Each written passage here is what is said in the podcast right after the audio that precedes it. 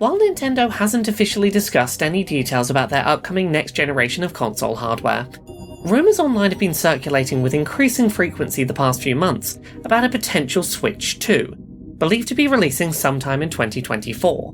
While not the focus of today's video, a quick overview of the rumours currently circulating indicates that the system is likely to be keeping the hybrid handheld and dockable home console format of the current Nintendo Switch, while providing considerably better frame rates, output resolution when docked, and support for modern games via upscaling technology.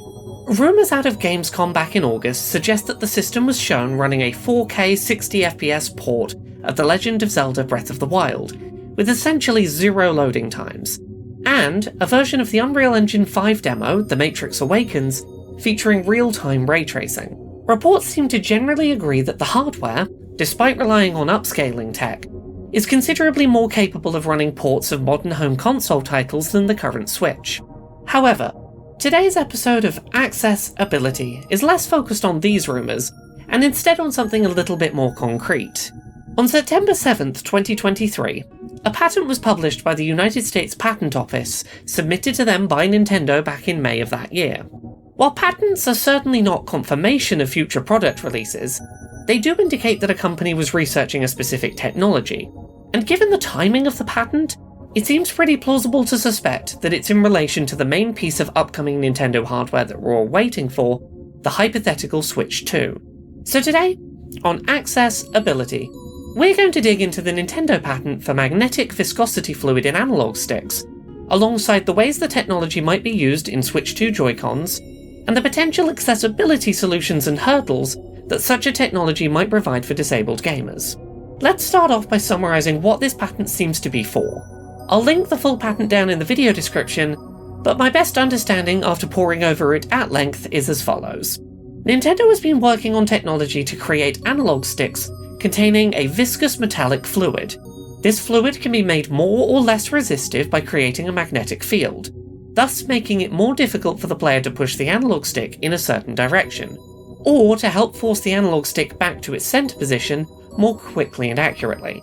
It seems likely that the analogue stick would also use this technology to read and register your analogue stick position, rather than relying on physical contacts to read your analogue position. These new analogue sticks may ship on Switch 2 Joy-Cons that come with resistance presets installed onto them for developer ease of use.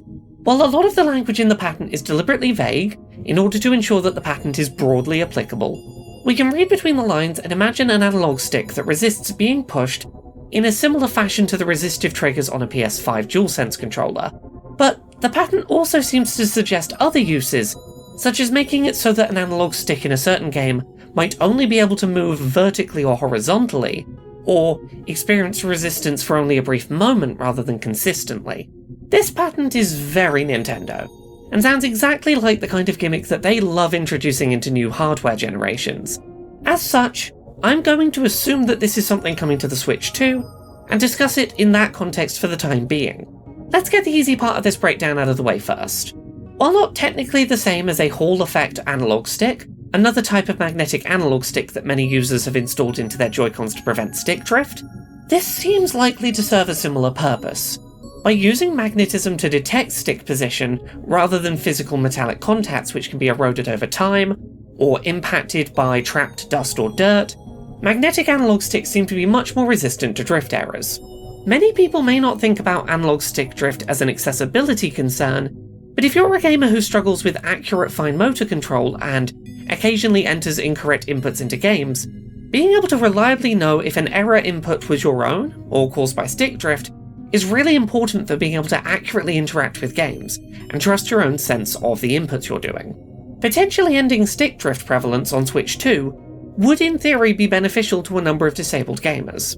Next, let's get into the more complicated part of this discussion. Put simply, resistance in gaming controller components is an accessibility barrier, and one that we would need Nintendo to be considerate of if this is a core feature of their next console.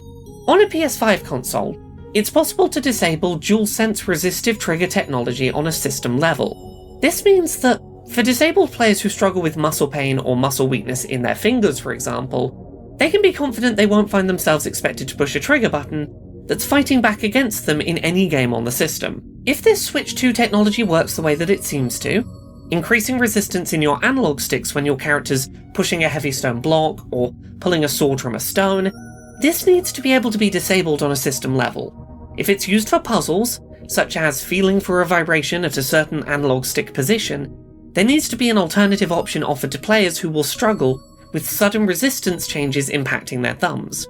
This is a feature that, much like resistive triggers, needs to be avoidable by players. That said, there are some potential accessibility positives this new analogue stick could be used to implement.